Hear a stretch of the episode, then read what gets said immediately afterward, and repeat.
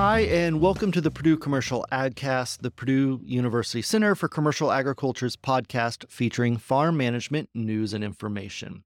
I'm your host, Brady Brewer, and joining me today is Dr. Michael Langemeier, professor of agricultural economics here at Purdue University and the associate director of the Center for Commercial Agriculture. On today's episode, we will be discussing uh, the most recent release of the USDA Farm Income Forecast, which was here in February of 2024. Michael, welcome to the podcast. Jumping right in, the USDA released their latest farm income numbers. They do this several times throughout the year. They do it in early fall, then they do their late fall update in November, and then the February forecast, which is the one where they release the official estimates for the previous year. So in this case, it would be for the 2023 crop year. But this is also the first glimpse of what they're expecting for this upcoming growing season. Right now, it's February 2024. This is their first official forecast for what farm income will be for the 2024 growing season. From the numbers, we see that net farm income is down. They are expecting to be down here in 2024. In particular, if you put numbers to it, it's about a 25.5% decline in farm income in 2024 relative to the t- last growing season in 2023. If we look at this from a historical perspective, if we think about the last two decades, in 2023, when I did Outlook talks, I always told people we're down, but we're still above the historical average. We can't say that anymore. Uh, we are now below the two decade average, barely, but we are below the, the two decade average. Yeah, it's it's right about it at the average. And it just tells us how good incomes really were in 22, 23, 24. I mean, we were down substantially from last year, but we're down like 60 billion from 2022. And so very sharp declines, but given the fact that we're still about average, it's still a good sign. I would definitely agree. So, getting into the numbers, net farm income is down 25.5% from 2023 to 2024. The official estimate for net farm income is right at $116 billion. Gross cash farm income is only down 4.1%. If we look at some of the other items of note, and we'll get into these and, and go into detail throughout this podcast here in just a minute, but expenses are up 3.8%. Expenses are tracking right along with what the general macroeconomy is doing and overall inflation across the board. So that's the average what they're expecting, but they do release a range of what they expect. So tell me a little bit about what the range we can expect for net farm income. Actually, I created this range, and what I, what I did is I took the average uh, U.S. net farm income in, in real dollars from 2007 uh, to 2024, and then I added a standard de- deviation and I subtracted a standard deviation. And what I was trying to do here is look for really low years and really high years. 2009 and 2016 were on the low end, so extremely low. 2024 is about average, but we're coming off of, like I said, three years that were above one standard deviation above the long run average. So 21, 22, and 23 were certainly outliers on the high side. And so I wasn't all that surprised to see a, a rather large adjustment in 24. We're going to dig under the hood and look at some different cash receipts for different commodities, but you take corn and, and oil seeds, for example, or feed grains and oil seeds, for example, and the cash receipts are down substantially. Uh, just looking at corn price on the WASDE report, for example, corn price in this marketing year compared to last marketing year is down 25%. Given that we have some very large decreases in some of the crops, it wasn't that surprising to see the drop in 24. And, and it's very important just to point out because I've seen a lot of headlines that emphasize this large drop. It's very important to point out is we're just back to the long run average. That's not good necessarily, but it's not as bad as what we had in uh, 15 uh, through 2019. Yeah, so really back to the long run average. So that down 25.5% may seem like a little doom and gloom, but I do agree. We're, we're right there at that long term average. And it, I do want to point out in preparation for this podcast, as I was pulling some of the data, one of the things that the USDA releases, and, and they made a point to release this because I think of, of some of the volatility we've been having over the past couple years. Last year, they were actually predicting net farm income at this time, so February 2023, to be around $105 billion. that was a huge drop and there was huge revisions in the forecast. So I do want to remind everyone, we're talking about the USDA's forecast here. So it's currently in February. If we think about some of the harvests that are yet to happen as we get into spring, wheat harvest happening, spring and summer, and then some of your summer crops happening, your vegetable crops, there's a lot left, like a lot of wild cards that could change this forecast. So what happened in 2023 they were predicting even bigger drops to farm income than what we're seeing now. And then when they got to the early fall farm income forecast, they revised it upward. So they went from below trend to fairly significantly above trend. It was still a, a decline from 2022, but we saw some pretty big revisions in the, the farm income forecast in 2023. In most years, the forecast that they release in, in February is within about 10 percentage points of what it ends up being at, at the next year when they release the official numbers.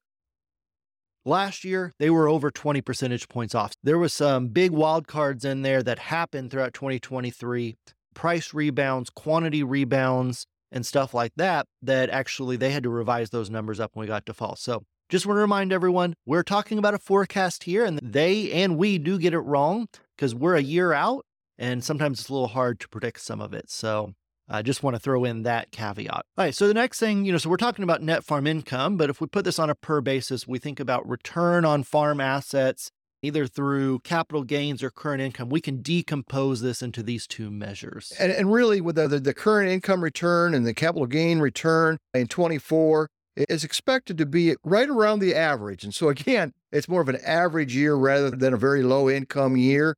As we've seen the last three or four years, the capital gain income is expected to be higher than the current income. And so what that means is USDA is expecting land prices to continue to increase. Yeah. So it's the asset portion of the balance yes. sheet. So land is the big driver of it, but there's also some machinery in yes. there as well and some other assets that are driving that returns to the capital gains. Uh, Michael, we've been talking about the the USDA farm income, but you also do uh, a West Central Indiana case farm. Let's get to some Indiana specific numbers. Here, the numbers are down substantially more than the, than the U.S. net farm income. And again, I re, I'll revise these. This is really early in 24, as you indicated.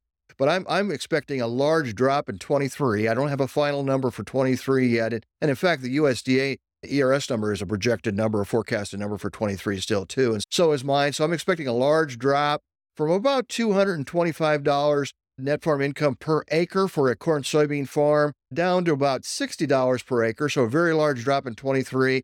Then I'm expecting another $100 drop from 23 to 24. The reason why I think it's important to talk about this is the U.S. net farm income forecast. We need to remember this is all commodities in the U.S. and livestock. When you start looking at specifically feed grains and oil seeds, it's a lot less, it's a lot more bearish, a lot bigger drop uh, when you're looking at those commodities compared to all commodities. One of the things we are going to talk about is how different receipts change, but I just want to point out one of those. For example, beef receipts are not expected to drop hardly at all. In fact, they might increase because we got very low inventories right now. And so they're expecting some pretty high beef prices, both at the farm level and also in the grocery store. That's just one example of a very important enterprise that's not expected to see a drop. So when you put all that together, you're looking at the 25% drop, but it is larger for some commodities. Yeah, definitely sector specific impacts here. Michael, when we look at the long term trends, we're right about average. So, one thing that you did is you kind of decomposed and looked at the U.S. net farm income from a historical perspective. Yeah, when you go back and, and look at the U.S. agriculture, there's really two time periods since 1973. 1973 to about 2007 was really the opening up of trade, and it's prior to ethanol. In 2007, I usually refer to that in my presentations as the ethanol boom. That's when ethanol really started to increase and plateau even a little past 2007 and give us the current industry that we see today. The point of doing this particular exercise, looking at these two time periods, is the average real net farm income since 2007 is considerably higher than the real net farm income from 1973 to 2007. So we're li- still living in that ethanol boom and getting a positive impact because of that. That's no surprise uh, for those in the industry because 35 to 40% of the corn product goes to ethanol. So let's decompose this into receipts and, and revenues uh, for each of those uh, specific uh, sectors and, and what's driving some of the changes in revenues. So, and then after that, we'll decompose it into expenses. Uh, and then after we get with expenses, we'll talk a little bit about more balance sheet specific items. So when we look at U.S. farm sector cash receipts, we see that uh, for both animals and crops, we see fairly specific or fairly substantial uh, decreases in what the USDA is expecting in 2024 in terms of cash receipts. One thing that the USDA does is they decompose these cash receipts into what's driving either the increase or the decrease uh, from one year to the next. The vast majority of this change or this decline that they are expecting is coming from changes in commodity prices.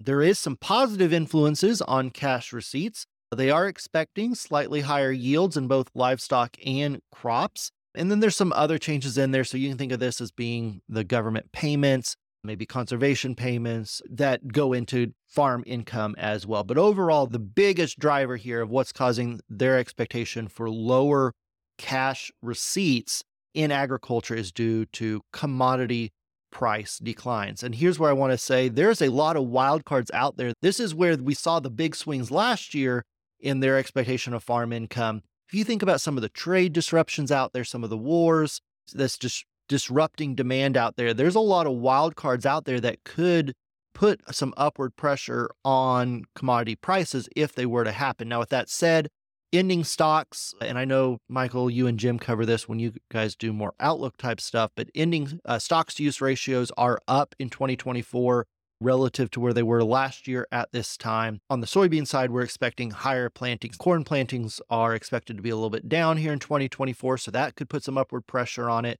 But overall, we're seeing a little bit higher stocks to use, which tends to put a ceiling on where we can expect commodity prices to go. But there are a lot of wild cards out there. Yeah, it's not only price changes that that that uh, that could in, impact the forecast as we move ahead. Uh, August would be the next and the next the next for 2024 in terms of forecast value. Also, when they're putting together an estimate like this, they assume trend yields. They assume that livestock disease is going to have the same death losses that it, it has had historically. And, and we know that, that that can vary tremendously. And so just keep that in mind when you're looking at the forecast. So, corn in 2023 was right at $78 billion in cash receipts or, or gross revenues for the agricultural sector. That's expected to decline about $9 billion down to about $67 billion. Soybeans was at $57 billion in 2023. That's expected to decline about $6 billion down to 51.7.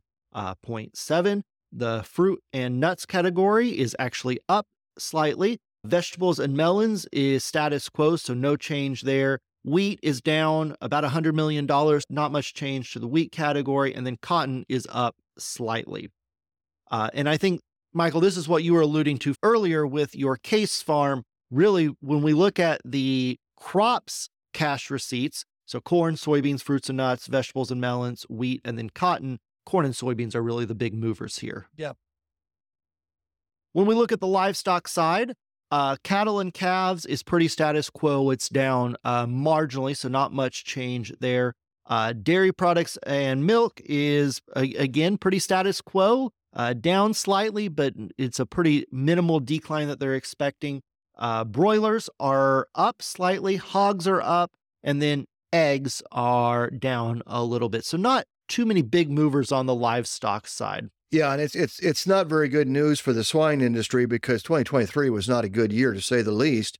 And and uh, USDA, at least in their forecast, is expecting the cash receipts to only be up slightly. Uh, we're still down considerably from where they were in 2022. I think that's one that that's particularly noteworthy. Also, if you look at the cattle and calves, we were up sharply in 23 compared to 22 and expected to drop off a little bit in 24. But I think that drop off reflects the, the lower inventories. as I said, the price is, is, is going to be really strong here in 24. Yeah, and I've seen some articles out there that I think the low inventories are expected to continue for a little while. It takes a long time to increase those inventories again because it's a long cycle compared to broilers or hogs where you can turn that around pretty quickly. I'm thinking of an article I saw yesterday, and this is more on the dairy side, but I think it applies for the beef sector as well, where heifer inventory is down, which obviously if heifer inventory is down, that limits your ability to increase inventories in the near and long term. So it's going to be an upward battle Yeah. here for And- some of the beef And, categories. and think about how tough a decision that is, Brady. I mean, here you got a heifer that's worth a lot of money because the mar- the market price is really good, and the price for bred heifers is, is pretty good because because of where we're at in the price cycle here. Uh, and at the same time, you know that if you keep that heifer, uh, you may be able to garner some higher income here, but it's longer term. Though that income spread over many years, and so that's a very tough decision. The last thing we'll talk about when it comes to revenue is the USDA does include their forecast for total farm household income, and they are expecting marginal, if not slightly higher, total income at the household level. Now, this is partly due to the fact of they're not forecasting any decrease in farm living expenses. Even though farm incomes may be down, farm living expenses aren't going down. And then they are forecasting slightly higher off farm incomes. And I think this tracks with what inflation has been doing. Wages are increasing, and wages tend to maybe lag a little bit of overall inflation. So the USDA is expecting off farm wages to continue coming up. Brady, this is more from a median perspective, so kind of right at the 50 percentile. I think if we would look at larger farms, the drop would be more significant because the larger farms would have more of their income coming from the farm. Yeah. It makes sense if you think about it. Smaller or mid-sized farms are getting income from off-farm income, so they're not going to be impacted as much as the larger farm that are getting most of their income from the farm. But from a median standpoint, you're right. Uh, I mean, pretty flat incomes. I I think the median total farm household income doesn't tell the complete story. Mm. There's some definitely some heterogeneous impacts here Yeah. depending on the size of farm and how many people in the household are working off. It's just farm. another way of looking at it. Yep. All right, so let's move on to expenses. So, no surprise here with inflation increasing. Inflation adjusted production expenses are up slightly from 2023. You know, I'm keen to point out here we're still below when we adjust for inflation what farm expenses were back in the 2011 2012 timeframe. However, I, I'm always reminded by farmers this is going to be the most expensive crop that they put in the ground here in 2024 from a nominal perspective. But inflation adjusted, we are still below 2011 2012 uh, production numbers. And I think just like the receipts, I think the expenses is something that they they could modify as we move through the year. I was actually a little surprised, Brady, that they were expecting a 3.8% increase.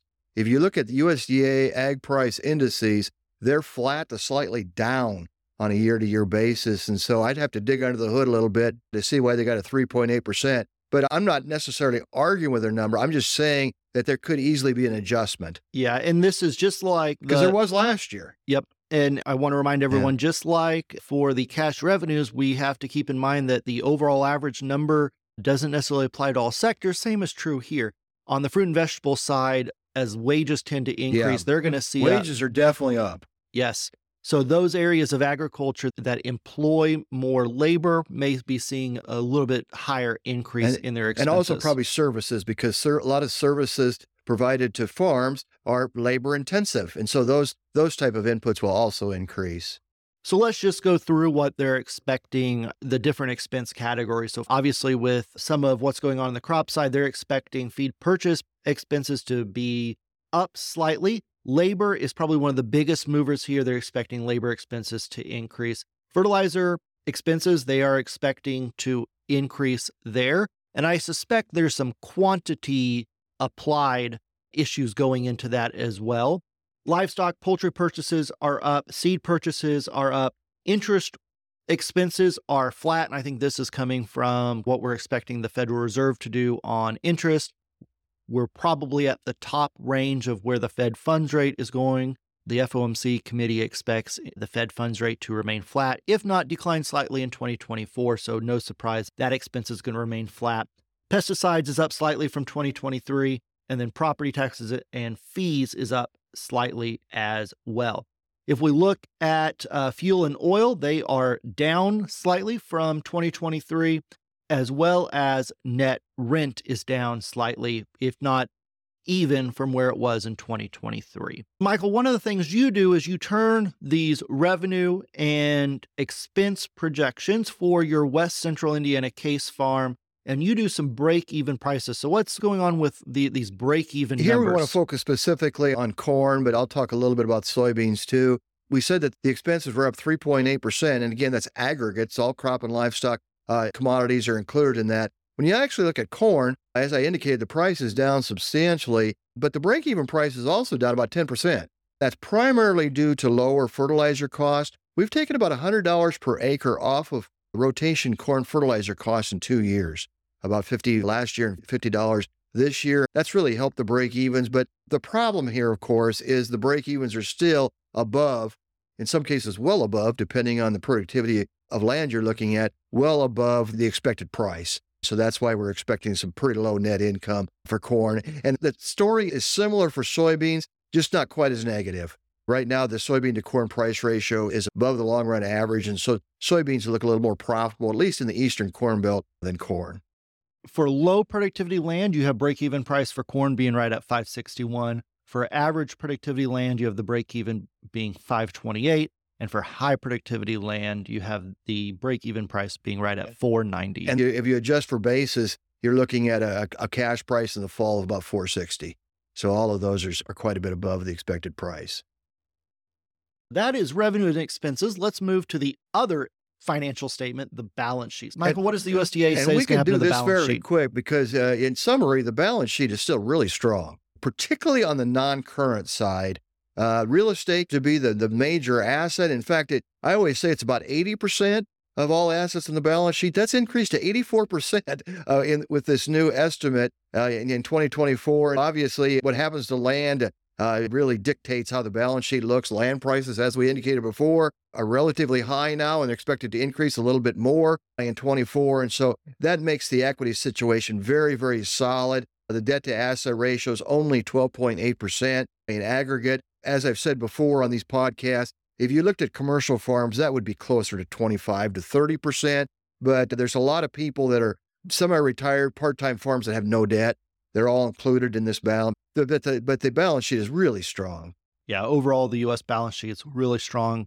Uh, working capital is strong as well. Strong equity. The balance sheet is strong for agriculture right now. Though I, I do want to say the numbers that we are talking about are for the U.S.